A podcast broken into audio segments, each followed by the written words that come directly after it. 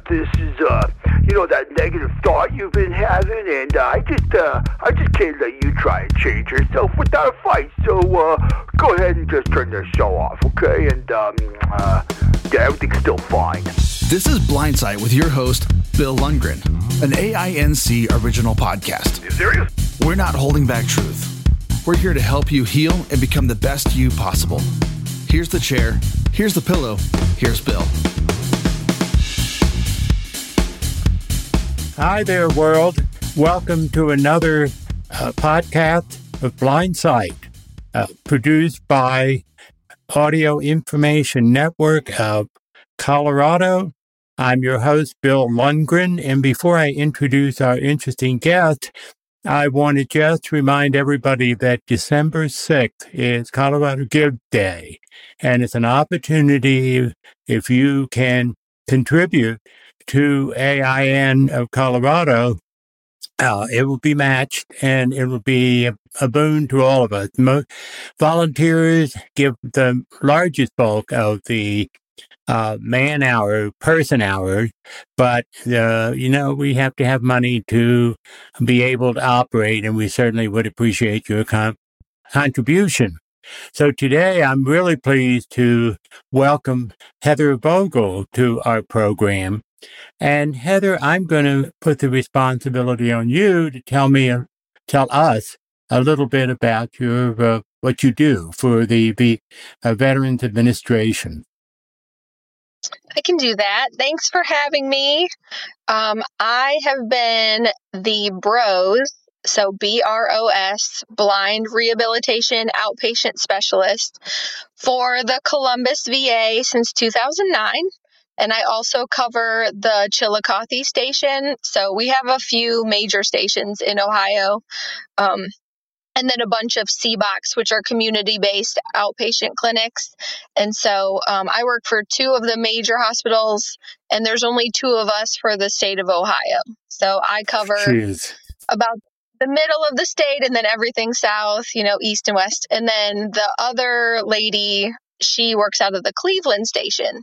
So I think she covers like a little bit into Michigan and then the upper half of Ohio. So it's very busy, but Hey.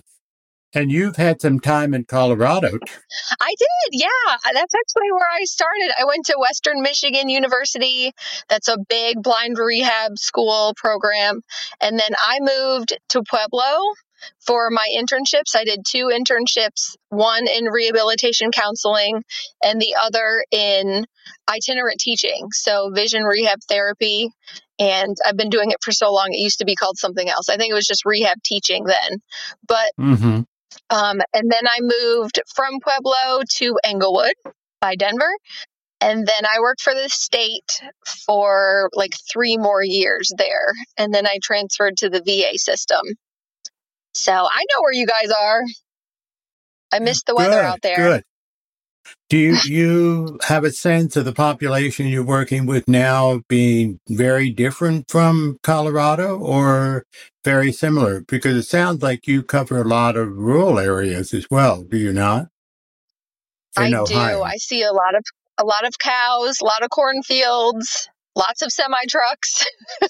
so the difference is, you know, with the VA system, I am mainly working with the older population. And when I worked for the state system in Colorado, I would have, you know, people just starting their independence, you know, 20, 21 years old and, you know, Mm. having their very first apartment. And it was just really neat. I used to work with the program that would help place like high school age individuals in employment situations and then help them accommodate the job.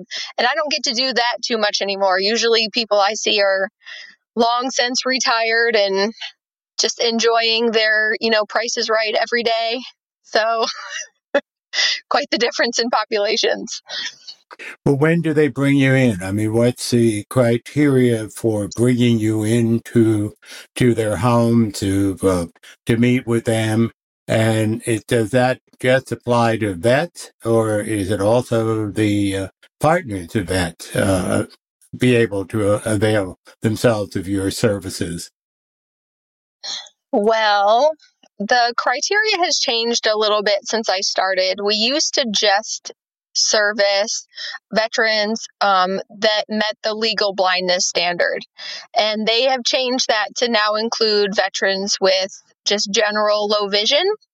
So, um, it, the VA does exclusively serve veterans. However, if it's a shared household where, you know, the man or the wife and their partner both can't see very well, then I certainly don't mind them sharing the devices that I give them. Sure. It's Mhm, like a, mhm. a relationship building activity. right. So, yeah, we have hundreds of veterans that we serve. what do you do when you go into the home? Yeah, I'm kind of a jack of all trades. So each veteran in our like low vision area usually meets with my work partner. Um, he's a VIST coordinator, so visual impairment service team coordinator, and he does more of like the admin, asking you a lot of background questions, and then he gets into the functional questions. So he actually identifies maybe three to five areas that you want to work it with or work in with me and then he sends me a referral. So he meets with the veteran once a year to kind of get that update on how they're doing and then he sends me a referral. And so I usually start with that type of training. There's a really long initial assessment that we can do. I think it's like 50 different skill area tabs and realistically I don't have that kind of time to sit, you know, with someone and ask them all of the questions. So um, that's the great thing about working with really well versed adults is that they already know what's bothering them. We can kind of just focus on their issues at hand and then see what we discover along the way. But the main things that I handle low vision devices, um, lots of distance aids. Everybody wants to watch football. Um, access to books and different types of media, smartphones, iPads, handheld magnifiers, um, cooking and meal prep. I mean, it's just such a wide range of things. Guys with computers and, you know, ladies that would like, I don't know, to shop a little bit more independently so they don't have to ask for help in the store, like just seeing the prices, just really day to day functional things that a lot of people don't consider, you know, before they lose some vision. And then they're a lot more difficult to complete by yourself. Right, right. Yeah, I gave up cooking a little while ago because it's just too much of a pain. But uh, so what you do is go in and see what the issue is. Your your uh, partner goes in, sees what the situation is, and then says to you, "Okay, uh, here's your charge. You've got to uh, pull the uh, the general functioning of the individual." And then if there are some other things like uh, dealing with the spouse's discomfort with having a partner who can, who's having trouble seeing, who deals with that? Well, a lot of times we do it together. Oh, okay. I actually made a Mhm. joke the other day that like the last three weeks it's been a lot of kind of relationship counseling versus actual skill training. But sometimes you just have to put the skill training on hold because they're just so frustrated. And then there's resentfulness that comes in, there's caregiver fatigue. I mean, a lot of times the spouses are exhausted, they don't know how to handle all of the changes. So part of the the issue is that the veteran is feeling that they're experiencing all of the changes and that the focus should be on them. And then the spouse kind of gets left on by the wayside um, as their their feelings aren't as validated i guess until i Mhm. i come in or someone like me comes in and is saying no like you guys are doing this together. This isn't just you. So it's hard especially when someone is still functioning visually, but not the same as they used to. That's very difficult because the only person that knows how much they cannot see is the veteran. Their Mhm. spouse is used to the person working a whole different functional way. And so I will go in and the spouse will be like, well, they used to do this, this, and this, and now I have to do it all. And so it's it's a little bit of a vicious cycle. I mean, you can point out that you can still do these things, but a lot of people don't want to do them anymore anyway. Kind of like cooking. I don't know if you still wanted to cook or not, but there's a lot of people that give up cooking and they don't care. they don't want to do it. Anyway, they didn't want to do it before, and now they have a better excuse to not do it. So right. yeah, It's frozen dinners is my excuse. Yes. And they're so good now that I kind of support Yeah. your excuse. I mean, three minutes in the microwave and it's pretty good. So, So I get the impression a lot of the people would be diabetes, uh, be uh, a macular de- degeneration, that type of, of issue would be in the population that you would work with. Yes. So, predominantly um, age related macular degeneration, since I am working with an older population. People that have not managed their diabetes well or haven't been able to, um, they have lasting effects with their vision. I have a handful of veterans that do have glaucoma and they kind of struggle with um, balancing their Mhm. pressures. And then their eye drop schedules are pretty complex. So we do that a lot. I'm not a nurse, and so I can't help them manage their medications, but I help them manage their medications, if that makes sense. Just kind Yeah. of like remembering the schedule and eye drop guides and things like that. But actually administering the eye drops, no, No, that's not your Um, job, but No, can't do that. But I don't have a lot of traumatic injuries. Um, that's kind of a different program within the VA. It's called Polytrauma BROS, and they're mainly like on a in a big hospital setting where a veteran may come back from a more current war era, and it's more of an intensive program where they can attend and kind of relearn everything day by day instead of me seeing them once every three weeks for two hours. So so that's kind of your schedule is every every couple of weeks for a couple of hours to see how they're doing and and kind of uh, and doing some some training and teaching.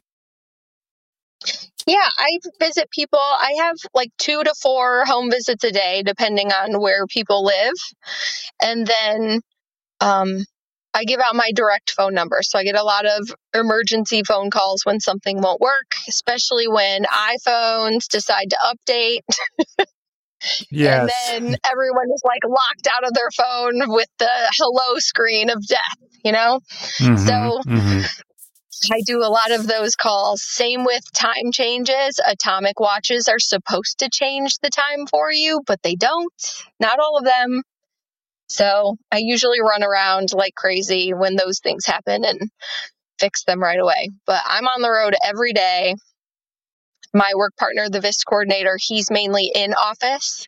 He has a mobility degree, so he can help people in the community occasionally. But yeah, he mainly just meets with people in the office or on the telephone to get those annual um, questionnaires done. And then I do all the functional training. You must put a lot of mileage in on uh, uh, driving around this in this state. That is very true. And luckily for me, they give me a nice government vehicle with a gas card.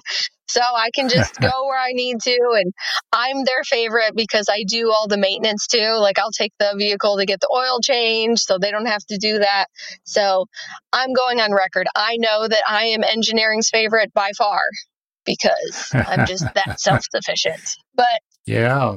yeah, Well, it's fun. I love podcasts, you know, like your show. And I just, I mean, you turn on the, some, I like, I don't know, weird stuff too, like the crime drama podcasts and everything like that. And you, all of a sudden you're, you know, two hours south and you didn't even realize the time had passed. So nice.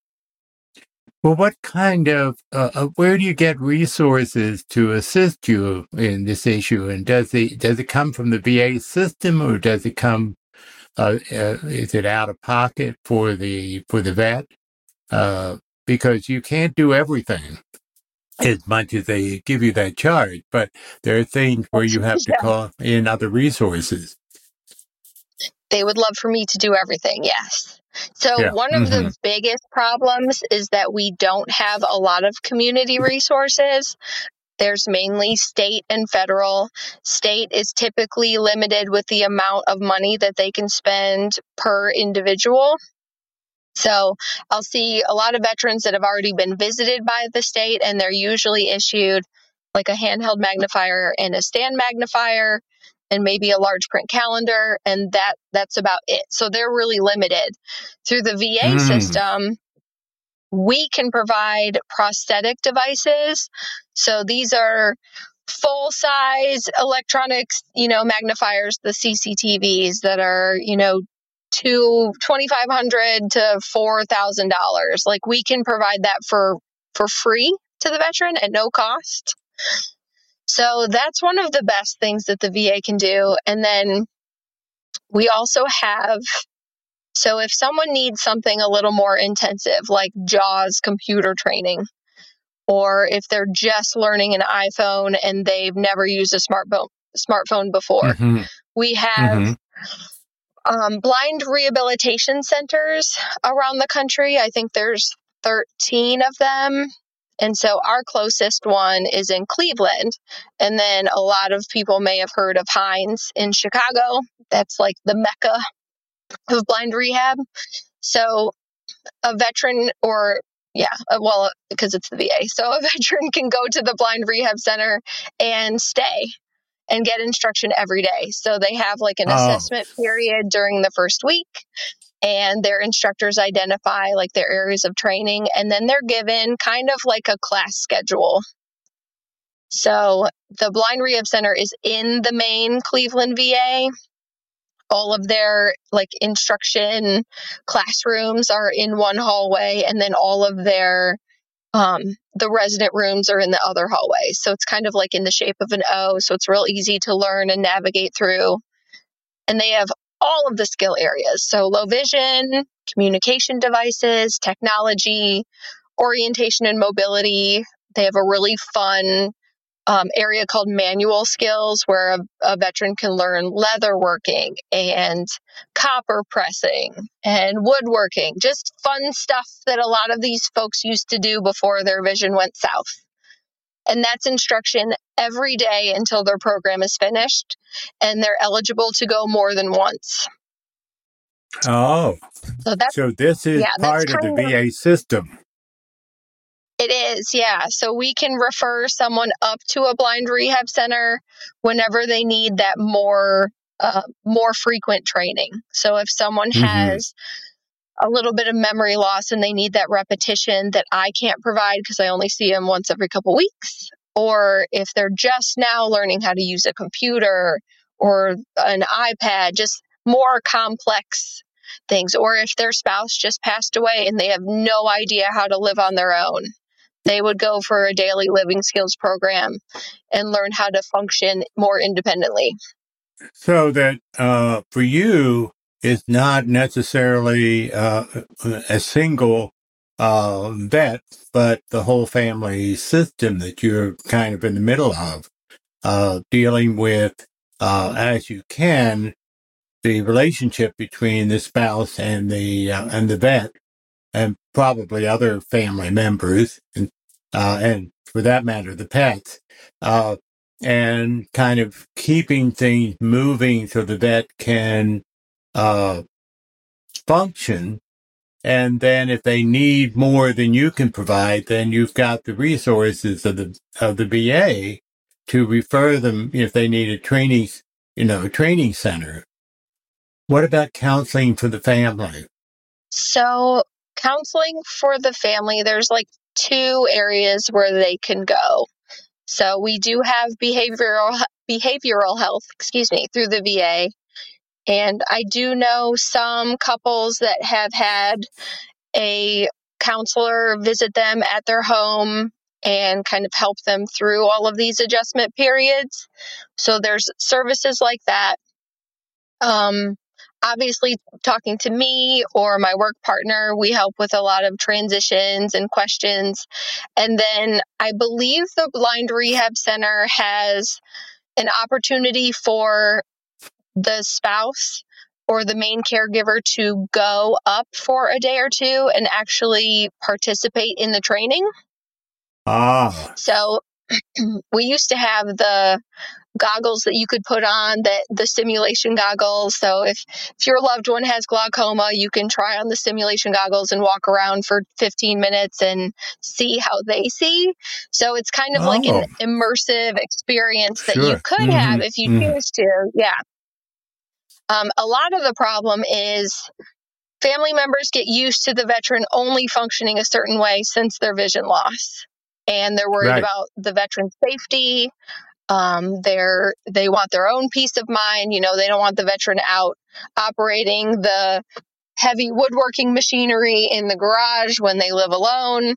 And the veteran is just like screaming, like, I can do this, you know, like I learned how to do this. And I was so, I was totally safe, you know, I have my confidence back, like, let me do it. So that's part of what they have to deal with when they go back home is convincing their family that they did have the training and they were absolutely successful and they have the support of all of their instructors that yes they can do this safely so that's kind of like i help with the transference mm. when they come home but if they do go up to the blind rehab center then the family member can kind of experience it themselves they can see their loved one doing it and then go from there as I listen to you, I'm sure the uh, listeners or non-vet uh, can identify with the things that you're presenting. But how many times do you uh, see the uh, the ind- individual client? Do you, you know, is it just like three times, or uh, you see them for a year, or, or how does that work? I am a lifer, so until I retire, I will see you as many times as you need for me to see you. I have people that I see once a month and I have for years because they always have like mm. all of these little recurring issues, um, either personally or with their devices. And so I just go and, you know, help them fix everything. Some people, it's a comfort thing. They just want to kind of vent sure. to someone who who understands.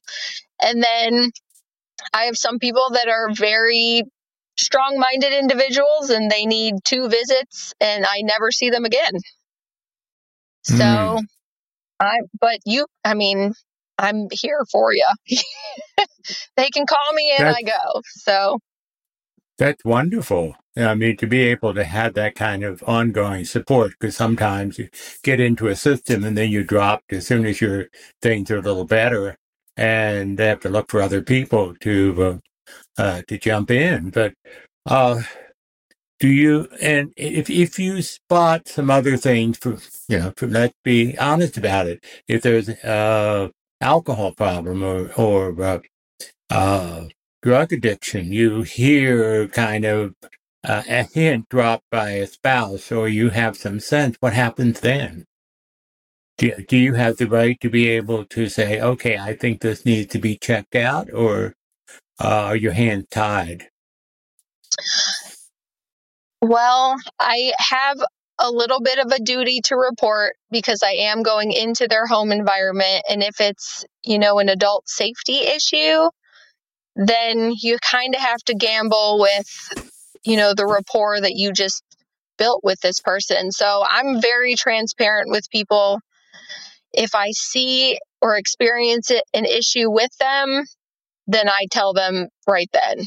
And then I offer them services. So, okay. And mm-hmm. if I, if mm-hmm. it's something very serious, like their safety, I say, I, ha- I have to tell someone about this. Sure. Absolutely. So, mm-hmm. well, what, if, what about, uh, I think one of the things that really is difficult, particularly with an older person uh, who's losing their vision is the social contact, and they've got the contact with you. Are there veteran groups, for example, that a person who's losing their vision can hook into, or uh, you know, resources in that way that are not official, but kind of you encourage them to uh, participate in. We personally have one. It's it's called the VIST support group, so V I S T support group. And this is the only one of the only great things that came out of the whole COVID experience was we were all forced to encourage contact, you know, with people staying in their homes. So my Right. work partner started his support group instead of once a month, he made it once a week. So veterans could call in every Tuesday at 10 o'clock. They would just talk for an hour and a half and they just thrived. Everybody loved it. Um, the blind rehab centers started doing remote groups and remote training. So we're the VA is really big on Video Connect right now. They will issue you an iPad that is restricted, but it will let you video chat with your providers. And it's free. Huh. So if you can't make it into the clinic or you still don't feel comfortable coming into the clinic, um, you can just video connect with your provider. And so they had the hookup with behavioral health groups and things like that. So we do a lot with like the talking books. Um, we do a lot with echo devices so that they have like even if it's an artificial form of contact it's still available to them so Yeah, absolutely. tried to My, get- yeah we tried to keep people integrated with their communities but the va i- i've heard people say this before like the va is its own entity we're like we're in our own bubble so as much as we would love more community resources they just don't seem to be very prevalent and that's a big Mhm. complaint among the people that i serve too we have a sure. performance survey that you know they're asked questions after I visit them or complete their training and that's one of the things like can you do everything that you want to do? And it's always no. And do you have access to community re- resources? And it's usually a no not as much as I want because they just don't exist. Hmm. so if I can get people on Facebook to join Facebook groups or, you know, to subscribe to the podcast that they love or hooked up with talking books or hooked up with our support group to listen to, they seem to do a lot better. But I do have some veterans that just want to be left alone. Yeah. Yeah, that's true. But When the, I'm 85, I might feel that way too. well, the, the the thing is, these uh, things that came up uh, during the COVID epidemic, while it's still going on, are they going? Are they going to be permanent fixtures, or are they? Is uh, those groups, uh, tele telegroups, uh, going to be disbanded as uh, we come out of the uh, uh, COVID, or is that going to be a, continue to be a, uh, a support to the vets? Our local group has continued. I think that they might back it down to once every two weeks instead of once Uh-huh. every week. But Mhm. he is receiving quite a bit of pushback because so many veterans love having it every week, every Tuesday. Right. So right. I'm not mhm. sure what he's going to decide yet. But unfortunately, um, the blind rehab centers, when they were closed, like not accepting new patients because of COVID and everything was shut down, that was what they were doing was all remote groups. And now that they've reopened and they have veterans right in front of them that need training, they haven't been able to do the remote groups as often. I believe that they still have the physical activity ones like yoga and Tai Chi and things like that. So a lot of the recreational therapists have maintained their groups. So those are still going on. Um, but that's a little bit tougher because you have to have a, a person with the capacity to operate a smart device to access these groups. Right. Right. Mm-hmm. Mm-hmm. And that learning curve is is a hill, you guys. Oh, I, I know, I know that well. I I have a little little trouble even turning on the phone and answering it. You know, it's like it, I uh, going to ram my finger through the phone trying to get it to uh, to respond. Yes. Well- and you're if you're a voiceover user, like that double tap Yes. is just like a fine-tuned art. You, you got to perfect it or your phone will just you're just going to want to throw it every day. Yeah. Right, right, right, and be able to uh, to understand what it's trying to tell me, and also what page am I? And you know, we could go through the whole litany, but what is Yeah. there something that you feel? Uh, would you be able to say some something that frustrates you about the system? Because I'm sure there must be plenty. Because you sound like someone who really wants to give everything to your to your clients.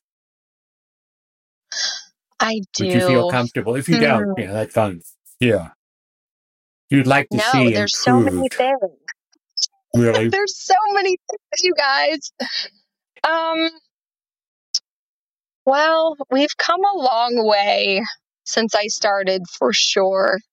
I mean, now if you are considered a legally blind veteran, you are in a different catastrophic category. It's called um, catastrophically disabled category four.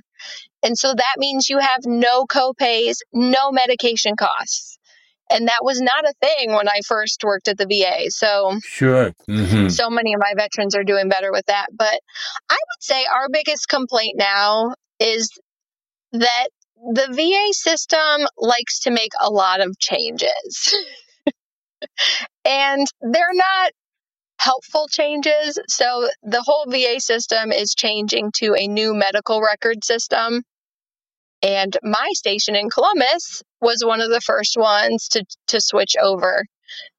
And it's it's not user friendly. It's been very frustrating. It's in it's so difficult to find information for the veterans that they're looking for. So I'm like a one stop shop for veterans, whether they need to get in contact with primary care or audiology, Right. they have Mhm. my Mhm. direct number. So they call me all the time and I try to find this information for them. And it's just so difficult now. Even trying to get in contact with their providers, you have to do it a certain way and you can't see if they've received the message or if Ah, they've acted yeah. on it hmm it's i mean you're almost doing double the work for a veteran you know this should have taken me two minutes to provide this answer to them and now it's three days so that's probably my biggest gripe but I can understand that. Yeah. Anytime you have a big system like the VA, yeah. yeah i work with so many great people though like these are the most understanding people that i have ever met i don't know if it's a midwest thing or what Right. but hmm they just know i maybe they can sense that we're really trying hard for them but you know they're just so gracious and they're like you'll get around to it when you can and so i'm very lucky that i don't have more more demanding people but Sure. Absolutely. So that's one of the plus sides of your job is just the people that you work with. Uh, I'm sure the, the the core that you have plus the the the clients that come to, into the system. Yes both of my grandfathers had passed before i was born and now like i have 600 grandpas around the state. And they i mean they treat me like i'm family and sometimes they'll be like you are family. You're you're the daughter i never had or i have two Ah. daughters and they just they always i mean they just spoil them rotten whenever they can. They'll be like i made your girls cookies. I mean it's just it's so much fun to get to know all Yeah. of these different people.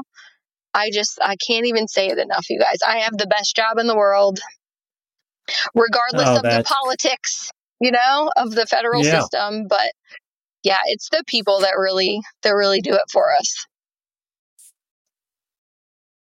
That sounds great. And that's a, a great note for us to end this interview with.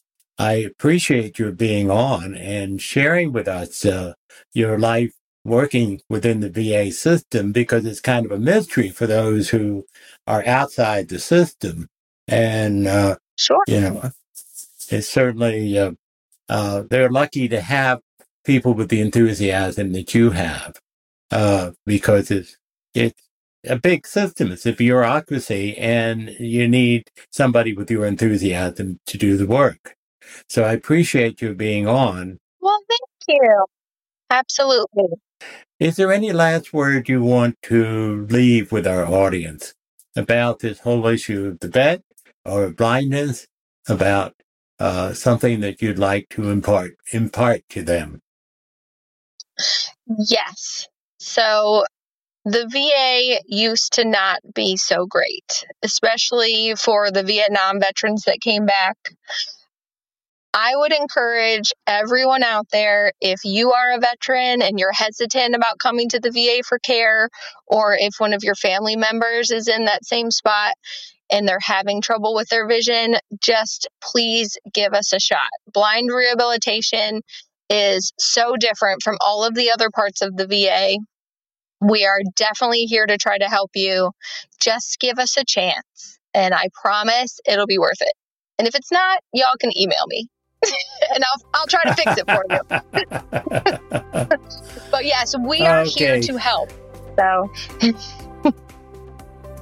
and you're a shining example of it. Thank you uh, for for being on, Heather, and uh, you know, we'll keep in touch. definitely, thank you. And I'm signing off, Bill Lundgren, your host for Blindsight, and tune in for the next program.